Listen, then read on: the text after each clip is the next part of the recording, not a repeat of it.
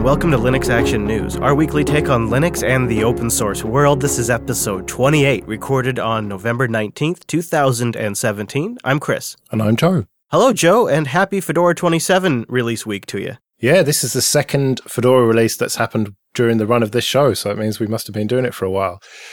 But yeah, Fedora 27, there's not a massive amount to say, is there? They've revved a lot of the packages, but otherwise, there's nothing hugely new and outstanding about it, is there? This is a nice and steady improvement over 26 to 27. You get GNOME 3.2.6, which brings in fractional high DPI scaling, and the new fancy settings panel with lots of improvements. And you also get trim support for encrypted disks under Fedora. So nice workstation features, but maybe some of the more notable changes are on the server side. Yeah, it's all about modularity now. I know they've been working on modularity for a couple of releases, and I'm a big fan of this because it allows users to have a more modular operating system, which would include managing multiple components that maybe are on different life cycles, so different versions of Nginx or the database server than what is perhaps packaged upstream in the repository. There's going to be a lot of additional work that goes into this, but Fedora 27 Modular Server Beta is available now. And you updated your droplet, didn't you? Yeah, I have a droplet that I update using DNF every single time. I wait because the Fedora project always releases a guide, and I just want to make sure I do exactly right. And I think I'm 3 or 4 releases in now. It's pretty impressive. Yeah, well, that's the thing. If you're going to have a fairly short support window and release every 6 months, you need to make it solid each time. And Fedora has done that again. It's a solid release. It's not massively exciting, but to me, that's good. It shouldn't be exciting. It shouldn't be something that is causing you stress. It's new kernel, it's new packages, it's new version of GNOME on the desktop, or new versions of whatever packages you need on the server, and it just works. I think it's also worth pointing out that there's a new release of the Fedora Media Writer, and this thing's kind of cool because it's a great way to convert non-Linux users to Fedora. And it also, in this latest version, allows you to create bootable SD cards with Fedora for ARM devices, like the Raspberry Pi. And there's a Mac version where it'll download the ISO automatically and write it to a USB stick under Mac OS. Makes it easy to switch a Mac user. Yeah, but then would you really want to switch a Mac user to Fedora? Isn't Fedora kind of more aimed at people who are familiar with Linux and developers, that kind of thing? I don't know, Joe. I don't know. If you just want a really great, steady, upstream development work environment, it could be a pretty good way to reuse older MacBook hardware. I'm not saying go out and buy a touchbook and throw Fedora on there, but I'm saying you've got a 2013, 2015 MacBook Pro. You might at least want to try loading Fedora on there and see if you get new life out of the product. Well, you could do a lot worse. Well, in the category of doing a lot better, Firefox 57 is out, and it's a quantum leap in performance. Eh, Joe? Ha ha ha. Yes, the new version 57 Quantum. Now, I've been trying it out a little bit, but my wife has been trying it out more, and the first thing she said to me was, oh, they've made Firefox all different. Oh, I don't like this. But then she kind of tweaked it a little bit and got it looking a little bit better than it was out of the box. And I'm fairly happy with it. She's fairly happy with it. I just don't think that I would go so far as to say it is 5 times better than it was, or 5 times faster than it was 6 months ago. It's certainly different. It's certainly a bit faster, but I think that they're trying to hype this up a little bit more than it deserves. Well, surprise, surprise, Joe, I'm going to disagree. I think at least as far as Firefox updates go, this is pretty much the biggest one since version 1 back in 2004. You've got the new UI, love it or hate it. I happen to think it's pretty good. You've got Google now as the default search provider in the US and in Canada. And they're shipping the new Stylo CSS engine, which takes advantage of multi-core hardware. So all of these things combined do seem to make it a pretty substantial competitive release. I feel like performance-wise, it may be outclassing Chrome now. It's not necessarily using less memory than it was in the past, but it feels like it's doing more with that memory. Well, yes, it is improved. There's no doubt about that. There have been significant improvements, and once you know about the technicalities of it, you can see how much effort's been put into it. However, Google services. Now, this is not Mozilla's fault, but try and interact with Google Maps, for example, in Firefox, and it's still a disaster. It's a little bit better than it was, but it used to just crash all the time, and so your only option was to use Chrome, basically, if you wanted to use Google Maps. especially if you're doing more than just looking up one thing quickly. And now it's a little bit better, but I asked my wife, she uses Google Maps all the time. I asked her to use Firefox for her, all the stuff she does maps with. And then a day later, she's using Chrome again. I said, what happened? Well, it was a bit better, but it's still rubbish compared to Chrome. And to me, that is the shadow. Chrome is the shadow that looms over this whole thing. I do agree. I'm back on Chrome for a few tasks myself, having tried out 57 since the hour it was released. And I really like it. It's now my casual go-to personal browser. Like my work browser is Chrome right now, and my personal daily driver is the new Firefox because I think it is really great. I particularly like how it performs under Linux. And I don't know, I think they're really nailing it. And I want to support Mozilla too, so I kind of want to at least be another user stat out there that is representing the Firefox flag. But I agree, it's not 100%. They still have some progress to make, and Google's not sitting still with Chrome. Yeah, but that's the thing. I'm sitting here using Firefox because I care about software freedom. And even though I know that Chrome is essentially better than Firefox, I'm still using Firefox because that's how much I care about it. But if you look at all the changes that Firefox has made, or Mozilla have made with Firefox over the last few years, it is trying to catch up with Chrome, putting the tabs on top like with Chrome, and changing the UI generally to basically resemble Chrome. And they are chasing Chrome. And I don't know whether I agree with that strategy because, okay, Chrome has taken over in terms of market share, but should they be trying to ape them and copy them, or should Mozilla be trying to forge their own path?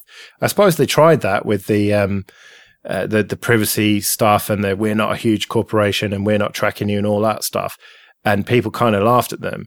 So they basically can't win at this point, can they?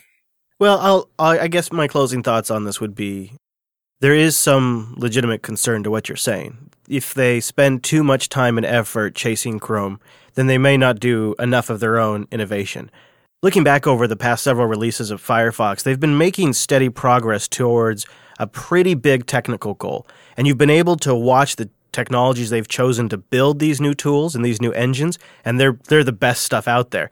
And the processes that they've taken seem to be the best processes to build this stuff. And the way they're rolling it out seems to be a very safe, sane way to roll it out. And now that we've arrived here at 57 with all of these things coming together, I would argue that they may have a more technical superior implementation than Chrome does.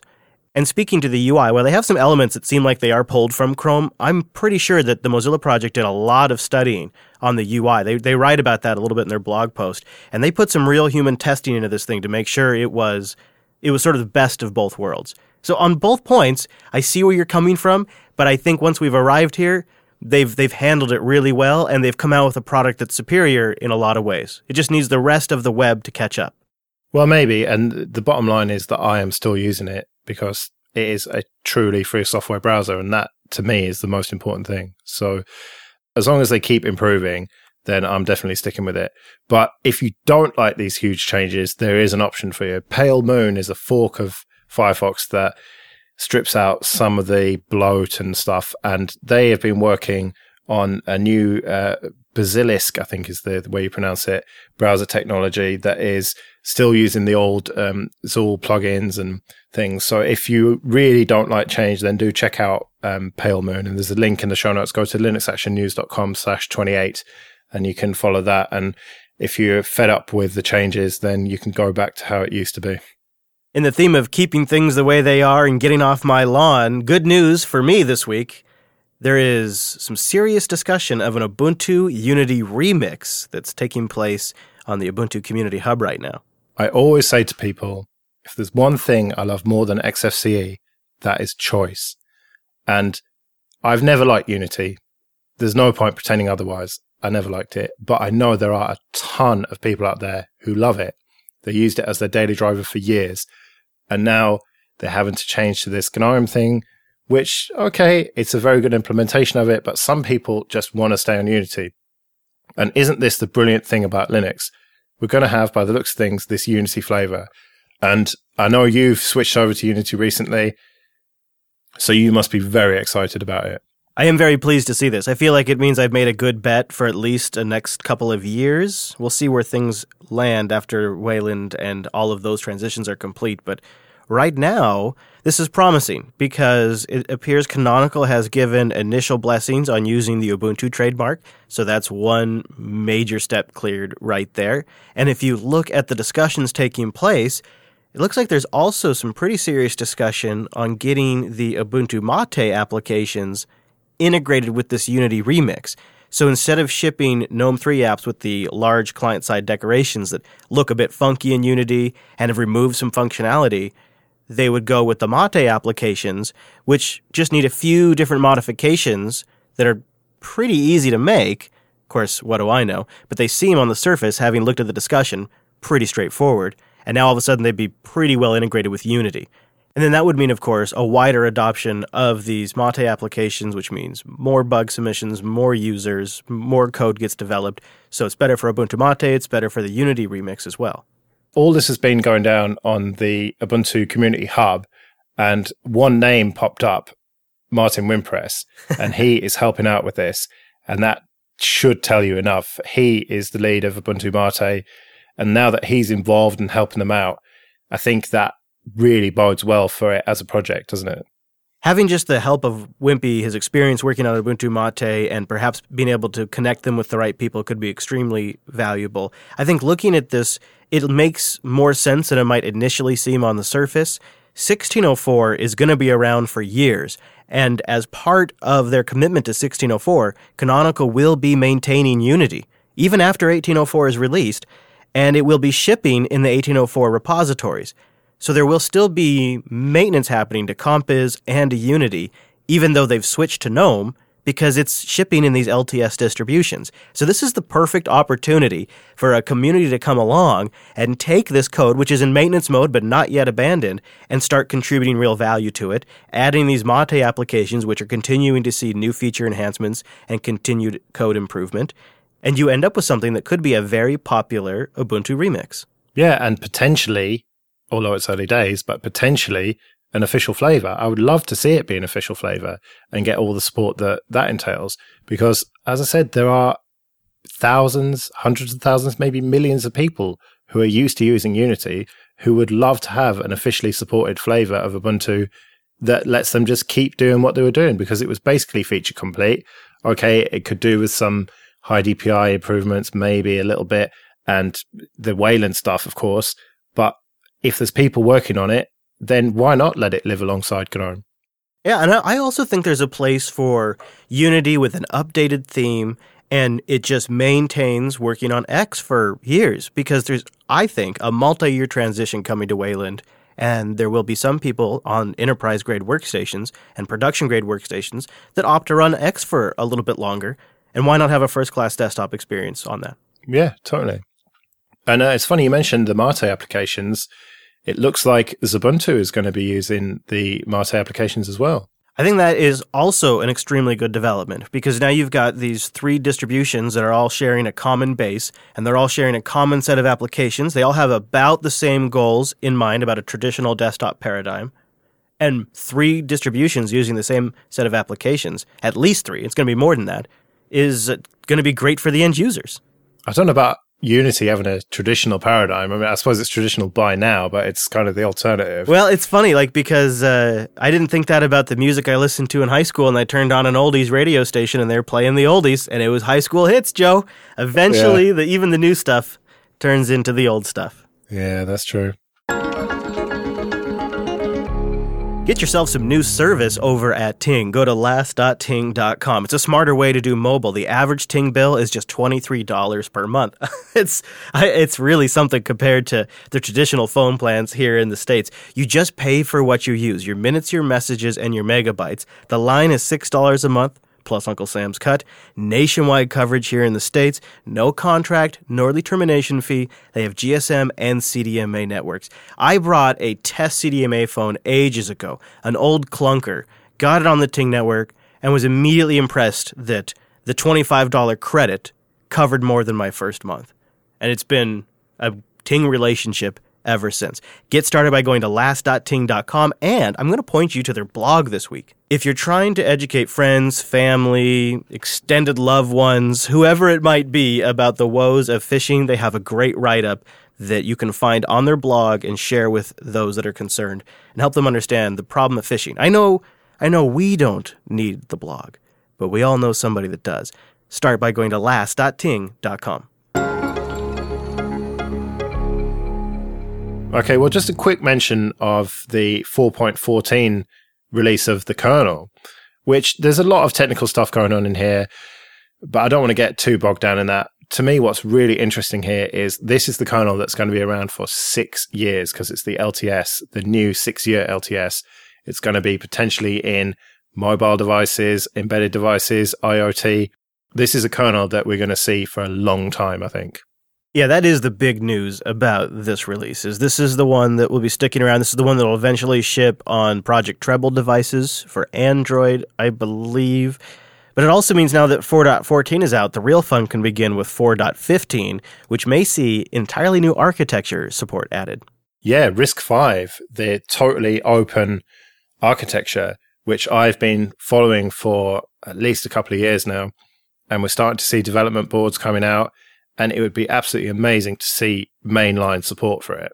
Yeah, I don't know what use cases these chips are going to fill yet, but I know that there's already an industry ready to go because there has been a steady march towards this code in the Linux kernel. Now, this is just really the beginning phase of it, too, because they're still building all of the hardware around these chips. That means they still need to write device drivers, but the initial architecture is landing in 4.15. Yeah, and if you look at the Linux kernel mailing list, Torvalds himself hasn't said anything terribly bad about it, so that's a pretty good sign. There's a few issues that they need to iron out to get the support into 4.15, but I think it's looking good, fingers crossed, and then there's no looking back from there. Something Linus did talk about was this zero-day bot that's been getting even better, as he puts it, and making it more and more useful. I did a little digging before the show, and it looks like an Intel project that's this multi-headed bot that scans all the different branches of development of the Linux kernel, finds problems, and then when it does, it emails the mailing list, and when it doesn't find a problem, it then moves it along the testing stage to actually execute it and build it on physical hardware, and then generates a whole nother series of reports, and is doing this over and over again. I'm going to try to dig into it more, try to get links to the code, because I think the bot and all that stuff is open source, and I'll try to do like a little mini report in this week's Linux Unplugged. Well, ARM devices are definitely going to benefit from this long-term support kernel for 6 years. And ARM is something that Red Hat is seriously thinking about these days. This is Red Hat's first commercial support for ARM architecture. It's Red Hat Enterprise Linux 7.4. Now, they've been testing this for years, I think since like 2015 with a development preview. But now they're pretty much ready to say, okay, we're going to ship it and we're going to support it for years. Hello world, and meet Red Hat Enterprise Linux 7.4 for ARM devices. And the timing of this is pretty good because there's recently been several large announcements, big announcements by Cray and Qualcomm for big server-grade systems with lots of ARM cores on there. We've been talking about it for years, haven't we? This idea of the data center moving to ARM, and now it seems to finally be happening. Everyone knows ARM chips have the advantage of lower power consumption and less heat output, but the other advantage is you can slice and dice how these cores are assigned, and you can purpose-build applications for these cores. And you can stack a lot more of these ARM servers in a rack than you can x86 servers. It almost feels like this is inevitable, and Red Hat's trying to get there and offer an enterprise-grade product before it's too late in some cases, because there's other distributions that don't quite have that commercial enterprise prestige, but they've been there now for a while. Well, yeah, look at Canonical and Ubuntu. That's been available for ARM for a long time. So the question is, why has Red Hat taken so long about this? I guess they took their time. They've been testing it since 2015, but the enterprise space isn't necessarily known for moving too fast. Yeah, I suppose a company the size of Canonical can kind of afford to be more agile and move more quickly, whereas Red Hat has to bide its time. And I think it was a little bit overdue, but now they're seriously moving into this space. You know they will have tested it properly, and it feels like now is about the right time, because we didn't really have the hardware for the data center before now, and now it's starting to appear with the Qualcomm staff. So they're probably spot on with their strategy. There's a reason they are the biggest Linux company, to be fair. On the total opposite end of the enterprise market, you have OnePlus. They move quick, and sometimes things slip through the cracks, and they're back in the news again with a pretty major backdoor. Yeah, Engineer Mode, which is an APK that they left on some builds of their operating system for their various devices, that essentially allows root access over ADB. Now, it's not quite the big story that some people made it out to be, because they were assuming that there'd be remote access here. No, the reality is that you need to have enabled USB debugging, and you need to have physical access to the device, which, as we know, if you've got physical access to any computing device, all bets are off. But either way, this doesn't look good for them. This comes on the back of a couple of months ago, some metrics they were collecting that people weren't happy about. And this is supposed to be a brand aimed at kind of developer types, tinkerers, people who like custom ROMs, people who want low price hardware with good specs, geeky people essentially, not your kind of Samsung users, the typical kind of normals. And so they need to be careful with this stuff, really. Even if this turns out to be just incompetence, which, to be honest, I think it is. I don't think there was any malice intended here. I think it was just debugging software that they forgot to remove. It's just not a good look for a brand which is associated with, well, people like us who like custom ROMs and stuff. There's three elements to this story that I find intriguing. Element number one is this is a diagnostic and testing application made by Qualcomm. It's not made by OnePlus, it's made by Qualcomm, and it's something that they build for OEMs to easily test all hardware components of the device. And they just left it on the image of the OnePlus 3, OnePlus 3T, and the OnePlus 5. So that's element number one. Element number two, this quote-unquote backdoor was discovered by a Twitter user who goes by the name Elliot Anderson, which those of you who are Mr. Robot fans may recognize that name. And then element number three, this Elliot Anderson on Twitter discovered that there was a password needed by Engineer Mode in order to escalate the ADB privileges. And mind you, this was a password set by Qualcomm employees. And this is a Twitter account named Elliot Anderson. And the password? The password was Angela, which those of you that watch Mr. Robot will know that Angela is a relevant character in the Mr. Robot series. Yeah, Elliot's oldest friend. Right, so Qualcomm happens to have some Mr. Robot fans, and then the Twitter user outing this entire thing happens to have a Mr. Robot handle. It almost feels like an inside leak because there's no obvious source from where the password came. The leaker hasn't given that information, doesn't disclose where the password came from, just kind of figured it out and then tweeted it. But the curious thing is that Qualcomm denies any involvement. They say that, okay, it's based on some code they wrote, but it is so different at this point that they basically didn't write it. So it just, the mystery gets even deeper. And then it gets even weirder that there's some other binaries on there that are basically collecting Wi-Fi and Bluetooth connection information and logging that. But functionally, this just turns out to be a big bonus for owners of these OnePlus phones, because it's almost impossible to execute this thing remotely. And you have to implicitly turn on USB debugging on your phone. So really, OnePlus 3, 3T, and 5 owners can now get root access without ever having to unlock their phone. They just got a simple way to root their devices. That's the functional aspect to this story. Yeah, without having to wipe all the data that goes along with unlocking the bootloader, which is nice for some people. I mean, it's the first thing I do, so it doesn't really bother me. And as a OnePlus 3T owner, I'm not affected by any of this because I'm running Lineage. But yeah, there's kind of a silver lining to all of this, isn't there? Yeah, I think so. If I was an owner of one of these devices, I'd jump on this right now before they pushed out an update to remove this thing. Yeah. But it just kind of goes to show how shady the whole OEM version of Android thing is. They all have their own stuff baked into it, and you just got no idea what's going on. And I honestly don't think there's any malice here. I think it's just incompetence. I think they've just left stuff on there that they shouldn't have done, and people are just not doing their jobs properly.